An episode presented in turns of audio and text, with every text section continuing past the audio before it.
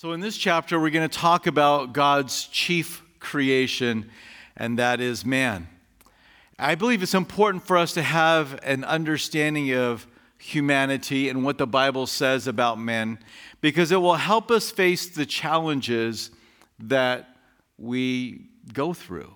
It will help us to have an answer to the challenges that mankind faces. Why are why is there disease?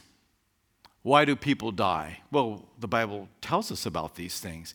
And if we understand this doctrine of man, it will equip us. So, in an effort to bring an understanding and equipping to the believer, we're going to focus on the origin, the nature, the original state, and the fall of man. Now, we'll pick up some other aspects of the fall of man when we talk about the doctrine of sin. So, the origin, nature, um, original state and fall of man. So, beginning there with the origin of man, uh, well, this certainly is a hotly debated topic, both within the church and in the, the world in general. But we're going to take the approach of what does the Bible say? Because I believe the one who created ought to be able to give a statement about that. And he does. And when we approach the Word of God, we approach this in a historical grammatical discipline, meaning we want to know what did the text say and what did it mean? What was the author's intent when he inspired men to write down the revelation he was giving to them? Words mean something, and when you put them together in sentences, and paragraphs and books and a book, you can get what we have as a Bible, a very clear statement about the creation of man and that he was created in the image of God. Nobody, well, that's not true. I was going to say, nobody deba- debates whether or not man exists, but that's not true. People do debate whether we're all just deluded and this isn't even real and we're just like the imagination. Yeah, okay. So, no reasonable person debates our existence, but how we came about certainly is debated. And so the three main views are um, well, there's atheistic evolution, there's theistic evolution, and I realize there could be some other forms of each of these ideas. And of course, then there's the creation. So, first of all, let's take a look at the two that um, are not correct, and that is the atheistic evolution. And so, this uh, this approach looks at the world, looks at mankind, and says, well, you are the, the product of an evolutionary process. And to describe that, I'm going to borrow from Charles Ryrie, who is a creationist, um, on this teaching of evolution. He says evolution is teaching that man evolved over long periods of time through action of mutations and natural selection from simpler brute forms, which in turn had evolved from other forms, which ultimately came from an original single celled creature. So that's the ideas from this most basic uh, single cell creature, which, how basic is that? Ask the people that are working on the Genome Project how simple that is. But, anyways, this is, this is the terminology that's given. So, um, and then eventually evolution took place over a long period of time with all kinds of mutations, um, with natural selection, and here we are. And so we are the product of chance and chaos.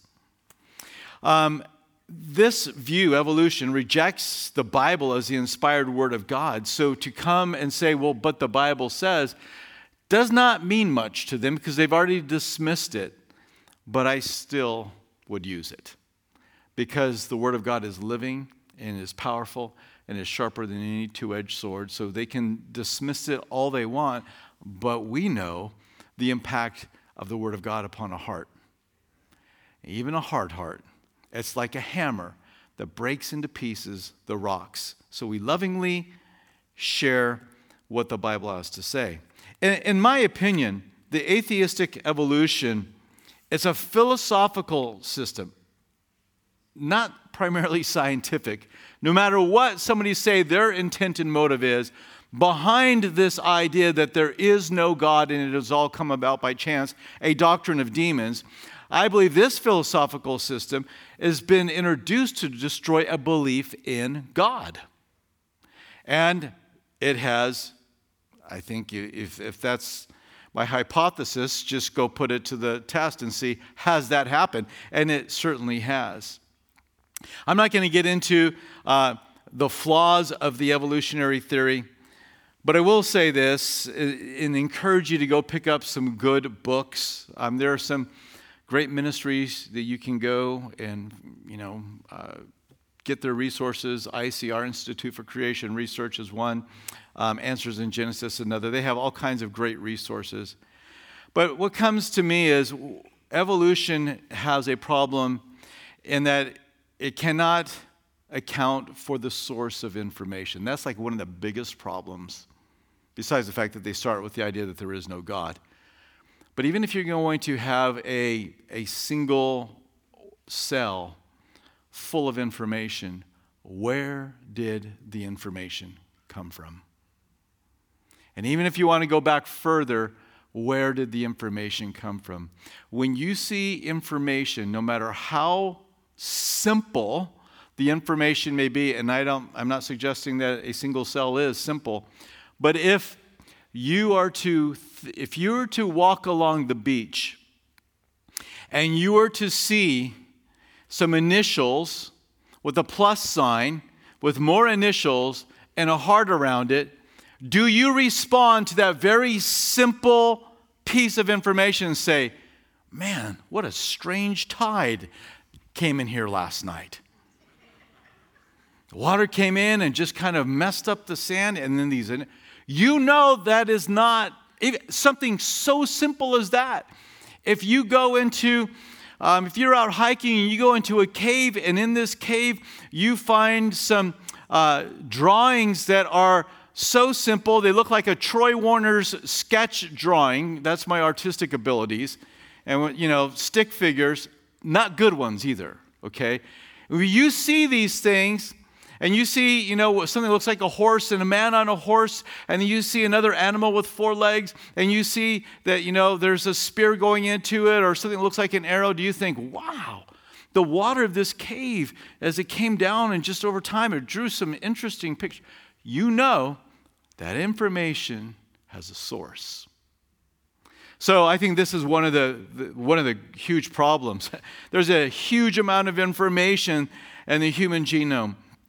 Um, the absence of uh, the fossil record to point to a missing link, the lack of time required for this theory to produce the life it says it brought about or the contradiction that exists between the theory of evolution and the second law of thermodynamics. I have this kind of tongue in cheek view. Anybody that believes in evolution has never owned a home. Because if you own a home, you know that evolution is not true. And I realize, okay, that's just kind of me being a little funny, but it's like, no, that doesn't happen. My house is not getting painted as we speak. Uh, it just doesn't, it doesn't work that way. So that's atheistic uh, evolution dismisses the, the thought, the idea of God. Theistic evolution is uh, still believes that evolution is um, where life came from, but believes that God began the evolutionary process. Again, we'll go to Charles Ryrie, and he provides this understanding of theistic evolution. And he says theistic evolution holds that God directed, used, and controlled the process of naturalistic evolution to create the world and all that is in it. Usually, this view includes that the days of Genesis 1, day 1, 2, 3, 4, 5, 6, were ages, and that the evolutionary process were involved in the creation of Adam and the earth and the pre-human forms are of great antiquity. So th- that's a, a generalization. And so there are sub views of this, but that's theistic evolution. And so I, I look at this, and this is an attempt to straddle between the creation view and the evolutionary view. And while I don't deny that there are some who profess to be believers and are believers that hold to a theistic evolution, I do not believe that's what the Bible teaches at all and should be repudiated and not held. We believe in a literal creation account. And if you want to get more information on that, I encourage you to go listen to our um, study we did in the opening chapters of Genesis.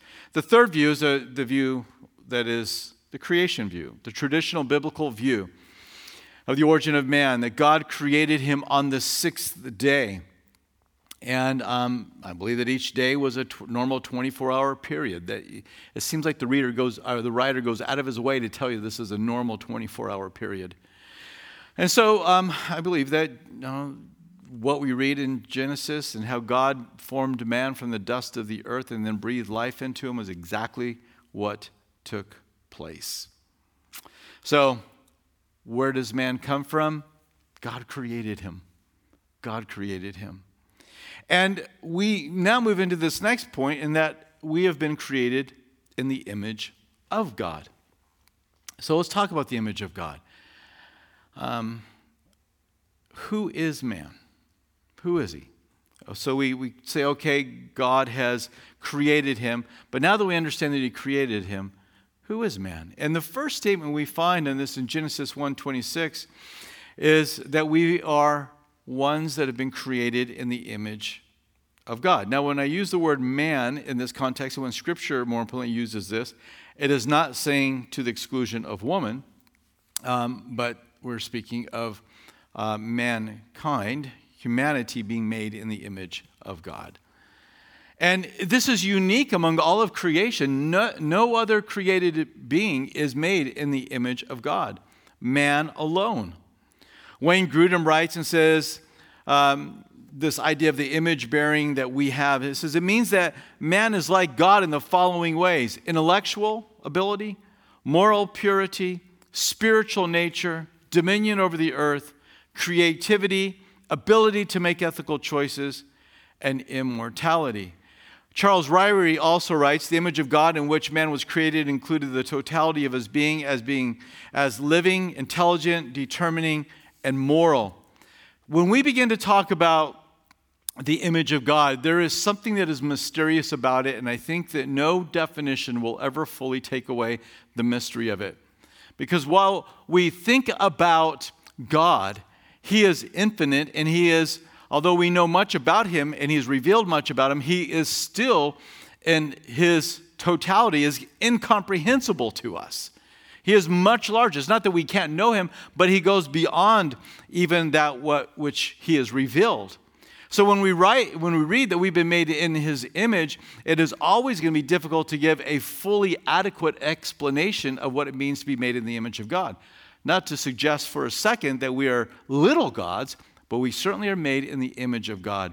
So I, I would tend to agree. Um, intellectual ability, moral purity, spiritual nature, dominion over the earth, creativity, ability to make ethical choices, and immortality. So these are the things that we have as humanity that reflect the image of God. Now, the beauty of God's image in man has been marred through sin and yet we don't see it in its all of its glory in its original creation. Um, it is being recovered through the work of Jesus Christ. He is recovering that. And this work began on the cross and one day will be fully realized when we as believers return to the Lord and we receive our glorified bodies. And then there will be that full restoration of all that God intended and maybe we say even more because where sin abounds, grace abounds much more. So, this is um, uh, who we are. And let's talk about the image of God being realized. And I think this is so important because when we talk about the Imago Dei, the, the image of God, this is not just simply a theological uh, wondering. And I think there's a practical importance of walking in the knowledge that we have been created in the image of God. And I don't think it can be overstated how important it is. It will impact how I view, number one, myself. How do I view myself? Knowing that I've been created in the image of God, while still in need of salvation and not God, uh, uh you know, holding any kind of divinity, it still brings a sense of worth and meaning to my life to know that I've been created in the image of God. That He wanted to do something special, something significant in creating me in creating you. Let me read to you this quote from Wayne Grudem. He says, It will probably amaze us to realize that when the creator of the universe wanted to create something in his image, something more like himself than all the rest of creation, he made us. This realization will give us a profound sense of dignity and significance as we reflect on the excellence of all that rests, uh, of, of all the rest of God's creation the starry universe, the abundant earth, the world of plants and animals, and the angelic kingdoms, which we studied about last week. They're remarkable, even magnificent. But we are more like our Creator than any of these things.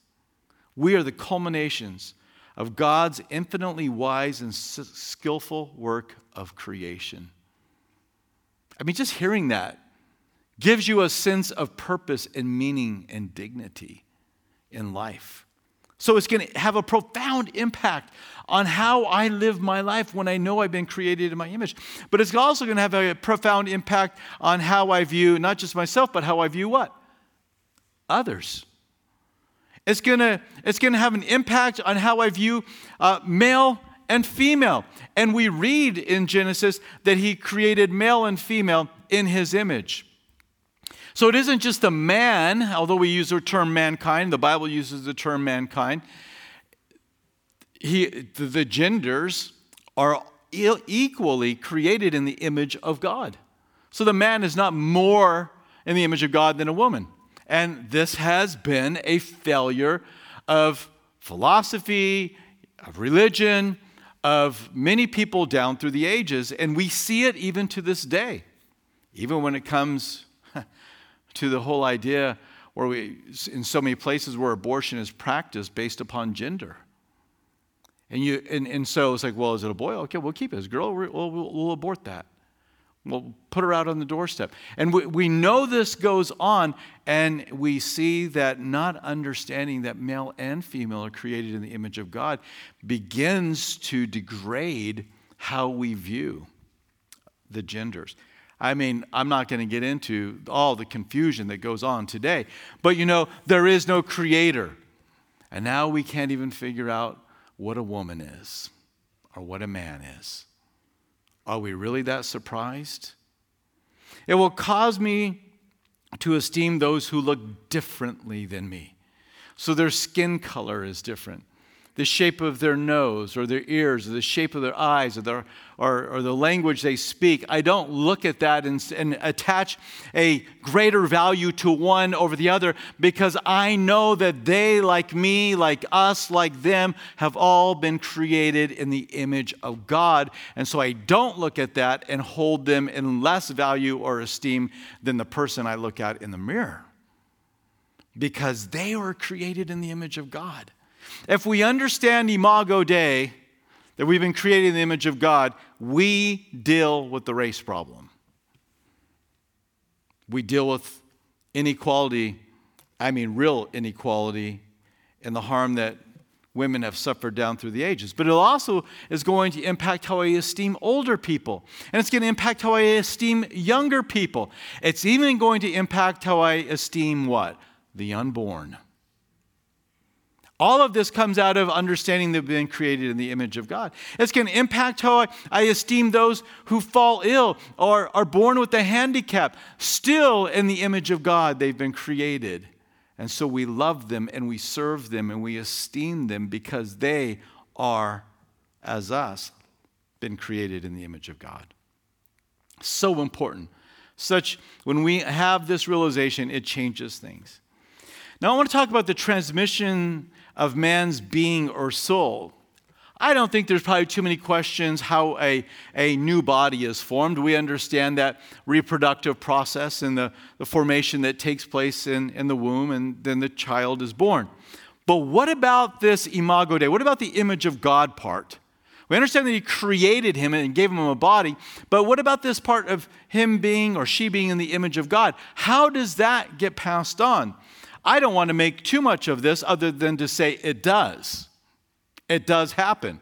Now, um, you know, there are some that say that, you know, there uh, and this is clearly wrong, but they say, you know, there's um, these uh, souls that are out there, and maybe they're um, angels that haven't done the right thing, or maybe these are people that have been done something wrong and they're waiting for a body, and then, then they get, you know, kind of attached with a, um, a, uh, a forming child in a mother's womb. No, that, that, that's, that's not the case. There's something still magnificent and glorious, and that God is giving this image. Although it is marred, the image is marred today because of sin, still something He does. And so we know that this still happens. Is there, some may have questions, well, does man still have the image of God today? Um, the answer is, is yes. Um, uh, Genesis 9 6. Whoever sheds man's blood, by man his blood shall be shed, for in the image of God he made him. So this is well after sin, after uh, the sin in the garden. Or Colossians 3:10, and have put on the new man who is renewed in the knowledge according to the image of him who created him. So there is, we still retain the image of God, but how does this get passed on? Well, there's that one uh, view, the first view that believes the immaterial part of man pre-existed and then is given Hinduism, this is kind of their view of things.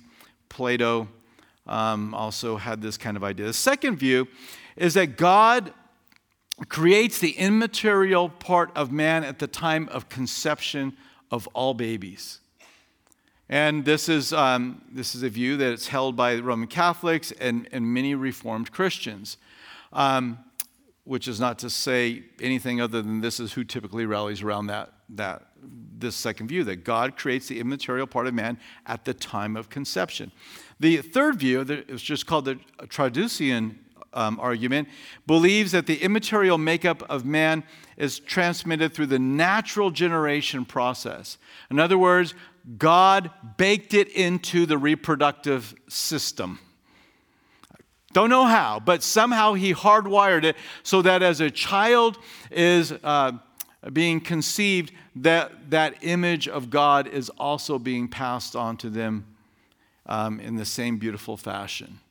So um, these, are, these two views are really the only Christian views to, to consider. And so people have different views about this. Um, I listen, either way, God's doing it. And it's the image of God. Now, maybe this is a big, um, you know, hill for you to uh, die on. Uh, it's not for me, other than to make certain that we understand that God does it. But I, you know, I guess if you push me into a corner and say you must decide, I'd say, all right, the traditional view that God baked it into the whole process. But boy, I wouldn't feel comfortable going to the mat with that at all. But God, with every child that is being formed, He passes on His image to him or her. It's marred, and it's a work of redemption, but it is still the image of God. And so we read about this, you know, throughout um, Scripture of being created in the image of God, and that in the womb we are knit together. And so this is this is an important understanding for us to have. Well, let's let's move on and let's talk a little bit about the nature of man. We've talked about it here and introduced it, there's the material part of man. Um, he has his body, but then there is the immaterial part of man. Um, and even though the debate may surround how God has constituted man, which we'll get to in just a moment, um, it is evident that we exist of more than simply blood and bones and organs. Um, thoughts, desires, emotions are every bit as real as a physical body. If you don't believe me, the next time your wife has some emotion she wants to express, just tell her it's not as real. It's not very real. Just see what happens. My office hours are uh, Monday through Thursday. So, yeah, they're, they're real, right? They are, they are real, and we, we know this. So, the material part of man, that which God created, um, on the sixth day, um, it beautifully expresses the immaterial part of humanity.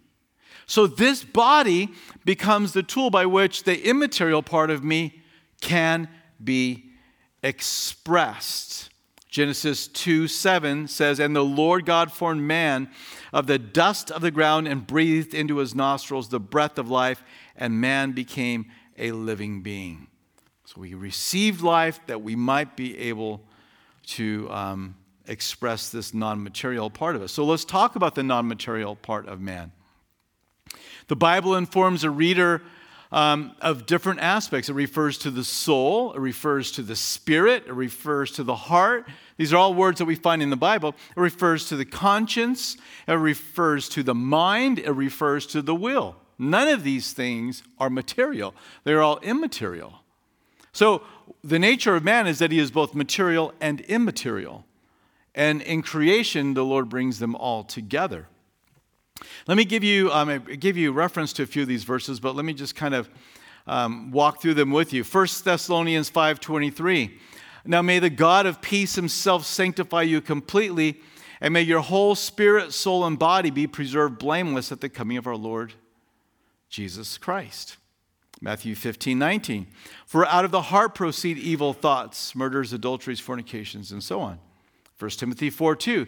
Speaking lies in hypocrisy, having their own conscience seared with a hot iron. Ephesians 4 17 and 18. Uh, this I say, therefore, and testify the Lord, that you should no longer walk as the rest of the Gentiles walk in the futility of their mind. And you can move to the end of that verse. It says, because of the blindness of their heart. So this is all references again to the immaterial part. One more, Ephesians 2 2 and 3. Um, and we'll just pick up at, verse 3. It says, Among whom we also, also we all once conducted ourselves in the lust of our flesh, fulfilling the desires of the flesh and of the mind. So we, we see that the Bible makes references to these aspects, and the challenge is how do you define each one of those things?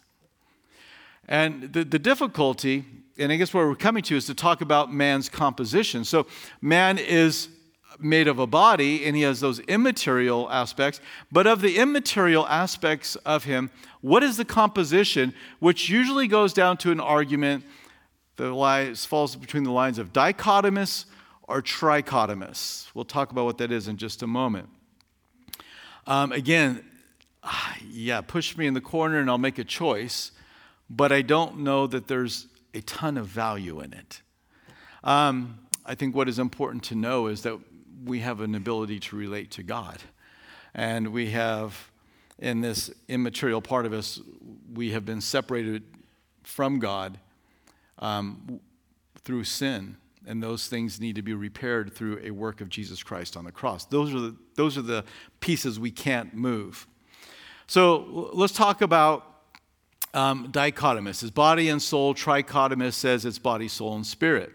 So for the those who hold to a dichotomous view of man, um, he will, they will argue that the body and then this the soul, which makes up all of those other parts we just talked about and read about. Where for those who hold to a trichotomous view, it's body, soul, and spirit. So, um, under the dichotomous view, uh, uh, theologian Berkhof writes It is customary, especially in the Christian circles, to conceive of man as consisting of two, and only two distinct parts, namely body and soul. And um, so they will argue that, you know, when God created man and gave him a body, he breathed life into him. And not many different aspects, but just life. And so they refer to it this way. They also argue that when those who hold to a trichotomous view begin to make their case, they fail to see that the terms soul and spirit are used interchangeably. And um, I, I, that is true, which does not mean this is a slam dunk. But when you read through um, different passages, um, you'll find that body uh, excuse me, soul and our spirit are mentioned together as the entire person. And um, I just encourage you to do a, a word study, or you know, do if you have a Bible program, look up soul and spirit, and um, you will find that there are times in which these are used interchangeably. Now, the trichotomous view argues that man is composed of body, soul, and spirit, and um, many of the early church fathers held to this view. Um, and that can help you, I guess, or not help you. Um, but the verses that are appealed to for the trichotomous view would be 1 Thessalonians 5.23. I think we just read it. It says, Now may the God of peace himself sanctify you completely, and may your whole spirit, soul, and body be preserved blameless. So they'll say, Look at this. See, it's, it's distinguishing that we have a, a, a, a spirit, a soul, and body. Well, the comeback to that is no, we're just you know, when you have spirit and soul, you just have a stacking of synonyms, not synonym, but uh, you know. Uh, so th- that's all that's going on. Don't don't get confused here. They would say um, spirit, soul, mind, heart. It is those are all synonyms for the same thing. Hebrews 4:12 though, another verse that we would uh, a trichotomous view would appeal to is for the word of God is living and powerful and sharper than any two-edged sword, piercing even to the division of soul and spirit. So it's like, oh, there's a difference. It can divide. And joints and of joints and marrow, and is a discerner of thoughts and the intents of heart. So, again, is this a technical reference to the two? If it is, then you hold to a trichotomous view. Is this a, a, um, a, a form of just using parallelism and using similar words, which is very common in Scripture? Then you're probably going to land in the dichotomous camp. But it is conclusive from, from Scripture that man is made up of both physical and spiritual. We're not just material, we are immaterial as well. And most importantly, we are spiritual and have the ability to fellowship with God. And we'll talk more about that in just a moment. So let's talk about the original state of man because I think this is, this is such an important piece for us to consider um, as we talk about men, because what we see today is not the way God intended it to be. If you look at the world today and you develop your understanding of who God is by viewing a fallen world and all the miserable aspects of this fallen world, you will come up with a poor view of who God is. But if you can understand who God was as a good, kind, benevolent creator, showing such favor as to make man in his image, and that what has happened since that time um, is a fall, then you will be able to arrive at a good conclusion of who God is. Um, so let's talk about, first of all, the purpose. What is the purpose of man in the beginning? The purpose of man, simply put, was to glorify God. The chief aim of man was to worship God and bring others to do the same. This is what we do. We worship God, we bring Him glory, and we are to bring others into that same holy act of worship. God, well, I'm going to quote again from Grudem. He says, God did not create us because He was lonely or because He needed fellowship with other persons. God did not need us for any reason. Nevertheless, God created us for his own glory. That God speaks of his sons and daughters from the ends of the earth as those whom I created for my glory, Isaiah 43, uh, verse 7. Therefore, we are to do all to the glory of God, 1 Corinthians 10 31. So we've been created for the glory of God. And man will never understand his purpose if he does not align with the original state of man, and that is to glorify the Lord. An aspect of glorifying the Lord is, is, to, is that God created us in our purpose to have fellowship with Him. And, uh, you know, this is so clear, I think, as we've gone through the book of Exodus. I mean, you can see it really clearly there of the fellowship, the drawing near, the presence of God among His people. And God wants us to have fellowship with Him. And when we have fellowship with Him, it allows us to experience the purpose for which we have been created. Psalm 16:11 You will show me the path of life in your presence is the fullness of joy at your right hand are pleasures forevermore. So when man does not walk according to the purpose of bringing glory to, to the Lord or of, of to have fellowship with him then we miss out on the fullness of joy or the pleasure that he's intended and so man's purpose seems strange. Why am I here? um, on this idea of us living to bring glory to the Lord. Revelation 4:11, and I read this from the New Living Translation says, "You are worthy, O Lord our God, to receive glory and honor and power, for you created all things and they exist because you created what you pleased." We exist that he might receive glory, honor and power. He doesn't need it, but he deserves it. He deserves it. And our ability is to bring glory to the Lord. So if you live for anything other than, when, than the chief aim to bring glory to God, you will miss your purpose. Does that sound like the world we live in? I think so. So that's our purpose, but the moral nature of man is something we should talk about in this original state. When God had finished breathing life into Adam, he gave him the ability to make thoughtful choices, specifically the ability to make moral choices. Moral choices. Man was righteous and he is equipped with a moral compass that could lead him and guide him into making the right decisions. An old theologian, A.H. Strong, says man's original righteousness was not immutable or indefectible. There was still the possibility of sinning. Though the first man was fundamentally good, he still had the power of choosing evil. There was a bent of the affections and will toward God, but man was not yet confirmed in holiness. One day we will when we're in the presence of the Lord for those who put faith and trust in him. We'll have that. We won't deal with temptation even. So, man has the ability to make moral decisions, and this comes from the Lord. He was given a physical body um, which we referred to. Um, he gave, when he did this, he saw that it was very good when he gave him this body. Man was created with a very good body and a very good environment, so says the Lord. And so the quote here is from J.I. Packer, which probably many of you are familiar with. He says, There was nothing evil or corruptible about the body. Listen to this, please listen to this. There was nothing evil or corruptible about the body as God first made it. We're talking about the original state. And had sin not come in, the physical ailing, aging, and rotting that leads to death as we know it would have been no part of human life. Now, however, human beings are corrupt through their psychophysical being, and they are and their disordered desires, both physical and mental.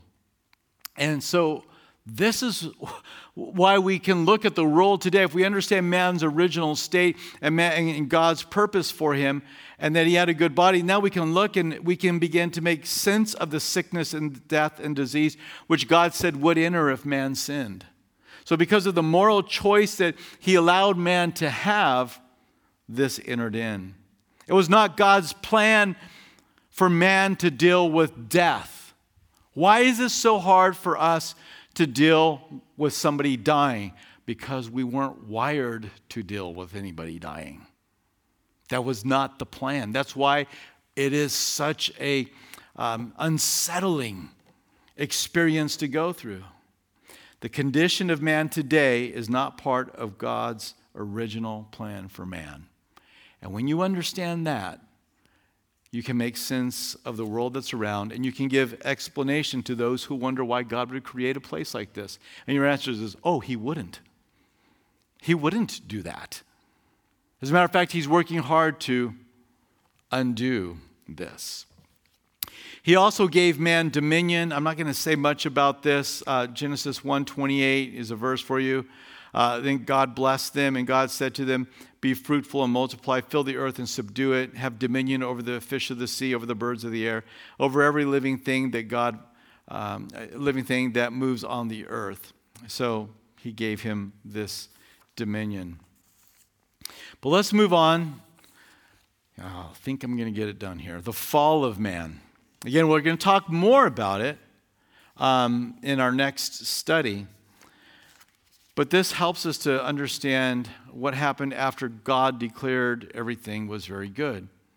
And so the relationship with God was severed. And you see this with Adam and Eve, and, the, and God comes walking in the cool of the, the, the day into the garden, and he's looking for Adam. Adam, where are you? And he's hiding from him. And this is because of the sin that entered in, and it severed that relationship. And um, this, Paul, in writing to the Romans, talks about how man came under the guilt and the power of sin and is facing the wrath of God. So the fall of man had a profound impact upon man. Let me read to you 1 Corinthians 15, verses 21 and 22. It says, For since by man came death, by man also came the resurrection of the dead. For as in Adam all die, even so in Christ all shall be made alive. Who brings about death? Is it God? No, it's not God. It's man who brings death. 1 Timothy 2:14, and Adam was uh, not deceived, but the woman was deceived. Um, uh, woman being deceived fell into transgression. So you see that it is mankind in the earliest, Adam and Eve, where this enters in.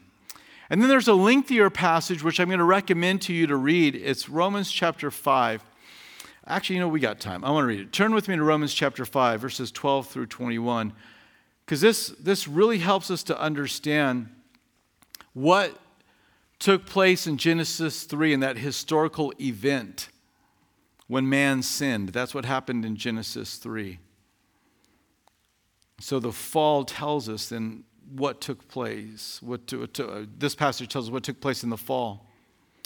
So Romans 5, verse 12. Therefore, just as through one man's sin entered the world, and death through sin, and thus death spread to all men because all sinned.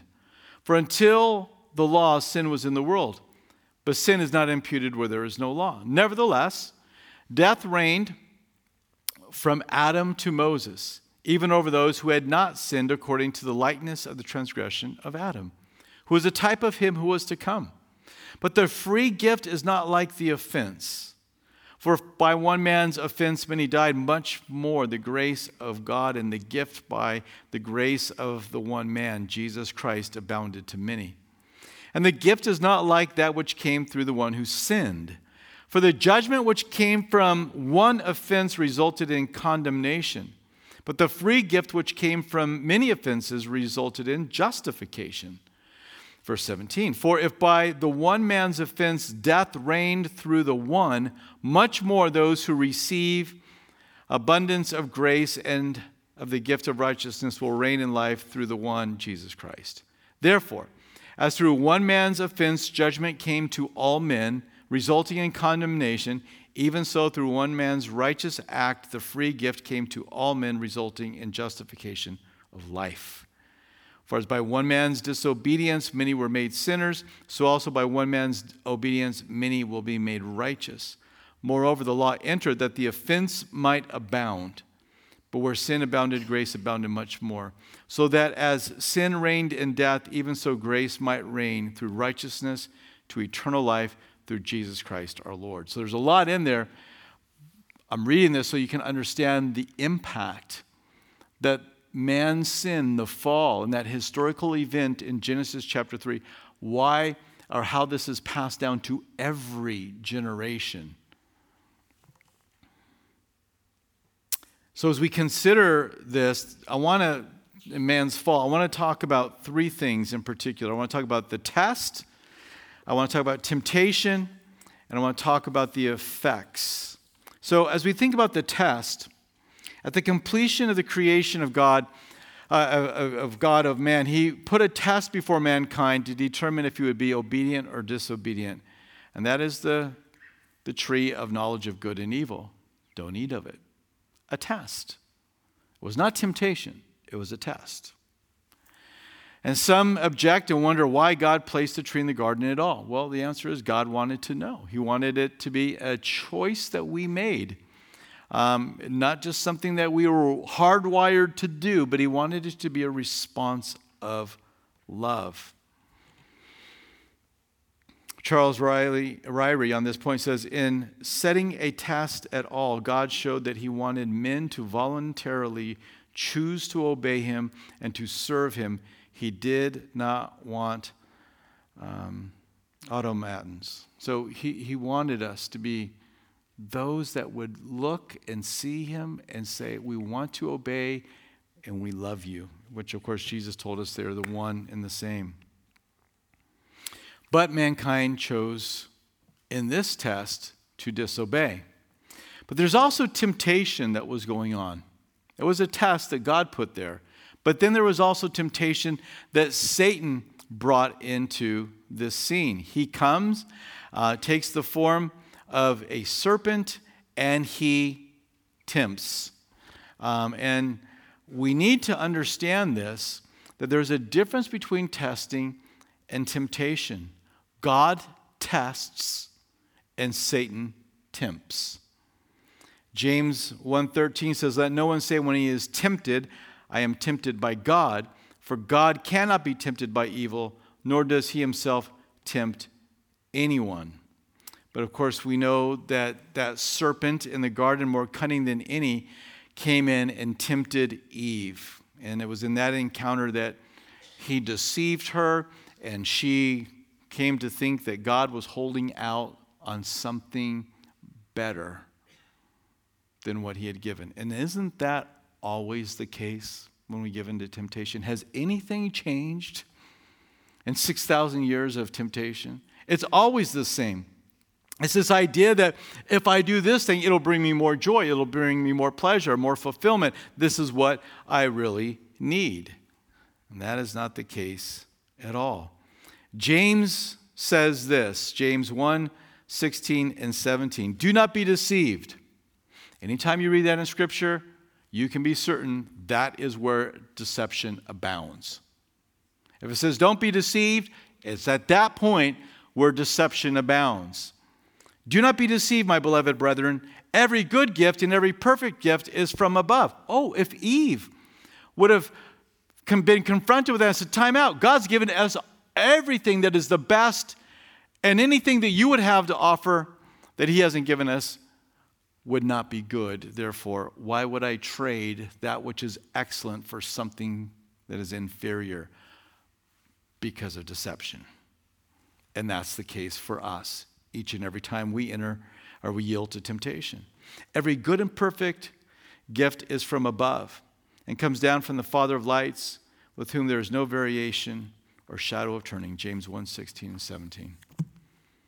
You want to overcome temptation? Then understand that God's not holding anything back from you. Every good and perfect gift He's given to you, He's not holding anything back from you. And when you know that, temptation is not much of a temptation. You won't be deceived. So this goes on to this very day. So, what about the effects of the fall? And we already kind of have talked about some of them, but I want to just quickly, as we uh, begin to wrap this up here, I just want to I want to talk about when they succumbed to the knowledge of good and evil, uh, the eating of the tree of the knowledge of good and evil. Um, things radically changed. There was the fall, sin entered in, death entered in. But there are some other things that took place beyond what we've already mentioned. But I'm going to just uh, wrap it up here by pointing out the uh, six points that uh, Paul Enns makes in his um, Moody Handbook of Theology. Number one, is that Satan experienced a curse to crawl on his belly. All right, the serpent did and the dust of the ground. That's one thing that happened. Maybe it's not the biggest of all the things that took place, but it's one thing that took place. Here's something that's quite significant, which we've spent a lot of time talking about as we've gone through the Old Testament. There was in Genesis 3:15, the Lord announced that the seed of the woman would crush the head of Satan. And I look forward to the future day when the seed of the woman would give birth to the Messiah, the deliverer, Jesus. And of course, Mary is that woman, Jesus is that seed. And in a future day, um, at the end of the millennial reign, Jesus is going to come and he will once for all deal with Satan and he will throw him into the lake of fire, never to be dealt with again. So there was a, a judgment that was passed upon Satan. Third thing that happened as a result of, of the fall is that Genesis 3:16. Uh, maybe none of the guys have thought about this one yet. I think some of the ladies have probably thought about it, especially if you've had children. Um, there's going to be pain in childbirth. This is something that was a result. Um, likewise, in uh, uh, the fourth point, judgment for his rebellion, that the man would have to toil hard in order to receive the produce of the land, and that he would experience death and return to the dust of the earth. Number five, um, which we spend a lot of time reading about in Romans chapter 5, and that is that Adam passed down to all subsequent generations that sin nature and the judgment that's associated with it. And one thing that I think we often forget about, but it certainly is listed, is that God pronounced not only judgment upon man and the woman and the serpent and Satan, but also on the rest of creation. And I would encourage you, if you want to go look, read a little bit on this, you can go to Genesis 3, verses 17 and 18, and then Romans chapter 8, verses 19 through 21. And there it talks about how even creation is longing for the restoration that Christ is going to bring when he comes to um, this earth and he sets things straight again. Creation, you might be longing for the coming of the Lord, but creation is groaning. And so, again, Romans chapter 8, verses 19 through 21. So, when we talk about man and we think about this world, it really does help us to understand because I think a lot of people, I think even some believers are like, well, I just don't know. Why would God do this? Why would He create, you know, somebody like this? Or why did He create the world like this? And the answer is, He didn't. He didn't create it like that. And so many will say, well, I, I just can't follow a God that would allow these things to take place. Well, let me, let me say, let me speak very kindly to those of you that maybe hold that opinion. You need to get behind Jesus who dislikes it far more than you.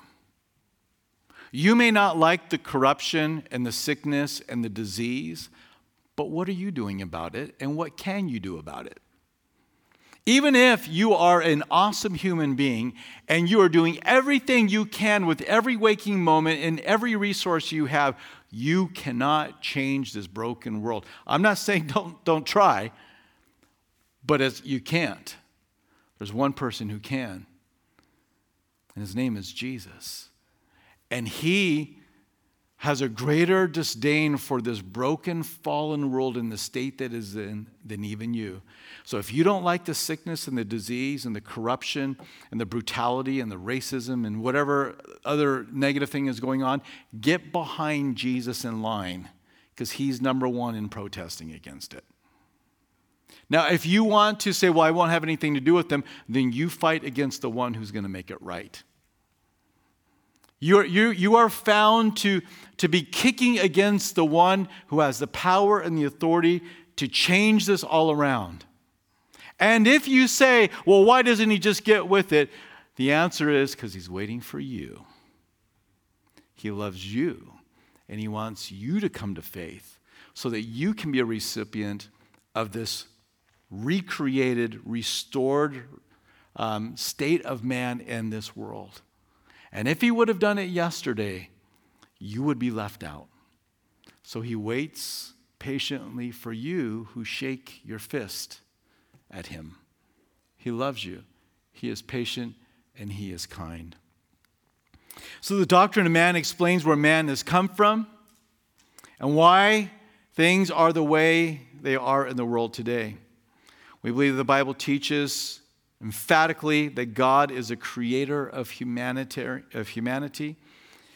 In a literal six days, he created all things. Not over long periods of time, not through atheistic um, evolution um, or theistic evolution. Um, and what we see today is going to one day be restored.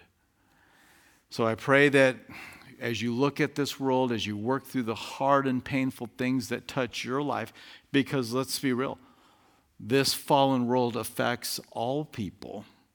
It affects even us in this world as we deal with the same things that everybody else in the world deals with in this fallen place. But we know that Jesus is going to make it right. And so this is why we say, Maranatha, Lord, come. And when he comes, He's going to make it right. Let's pray. Father, we thank you for the kindness and the incredible favor you've shown to us and making us in your image. That you, Lord, made us from the dust of the ground with your own hands and breathed into us life, giving us a physical body, but also giving us a mind and a soul and a spirit and all the amazing benefits that come from being made in your image. Lord, I pray that we would see that all of mankind, even in their fallen state, even in the rebellious state, are still made in your image. And may we treat one another kindly and justly with love because each person reflects and has been created in your image. So, Lord, we pray. Uh, we got the answers. You have given them to us in your word for the things that plague our generation. Lord, help us to get back to just what the Bible has to say and trying to keep us from trying to be so smart and out thinking what has clearly been written in your word. And Lord, I pray for my brothers and sisters here who maybe are feeling the impacts, although redeemed and have the hope of a restoration. Lord, they still are living in this fallen world and they're feeling the impacts, maybe in their own body, maybe within their family, maybe in some other way, Lord. I pray that you will come and you will minister to them and you will give them grace and remind them that this is not what you want either. That's why you came back to this place. This is why you came to this earth, was to turn it around. Thank you, Lord, that you are redeeming us, that you're restoring. And it is in your name we pray. Amen.